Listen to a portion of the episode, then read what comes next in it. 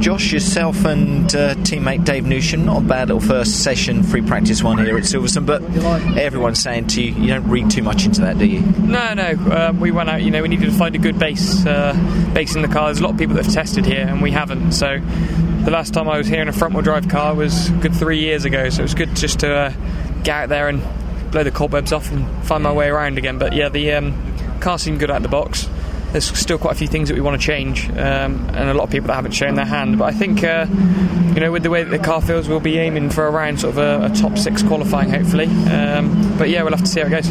You're saying going to change a few things. Some people do dramatic changes. Some people make just a, a few little tweaks. What, uh, where do you stand with the, the Chevrolet Cruzes and the Power Maxed team? Well, we're going to be changing all the way through. You know, the next session as we were in the first one, whether it's a, a, a positive change or a negative change, we, we learn something. You know, yeah. Um, that's the important thing.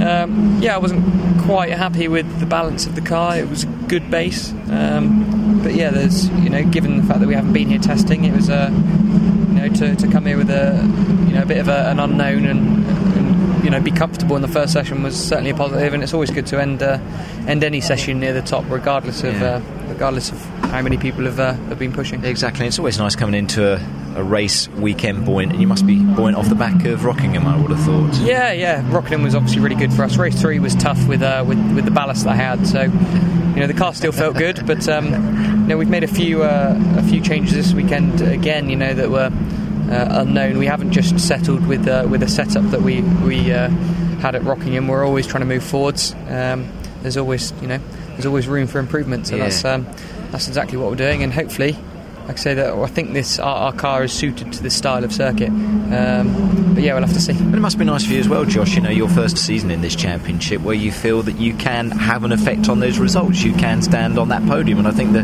the teams at the top end of the paddock they're very aware of that, aren't they? Yeah, yeah. It's um, you know, I hope that we're you know raising a few uh, yeah. a few heads just to. Uh, I think you certainly are. Yeah, but you know, it's. Uh, anything can happen. You know what it's like. You know, we had a, a good a good weekend at Rockingham, but you know, I have had terrible weekends at other circuits, as, yeah. as I'm sure a lot of people have. But just need to try and. Um, fingers crossed, this is going to be a good one. Yeah, fingers crossed. Yeah. So I think it will be. Okay, great stuff. Thank you. Thank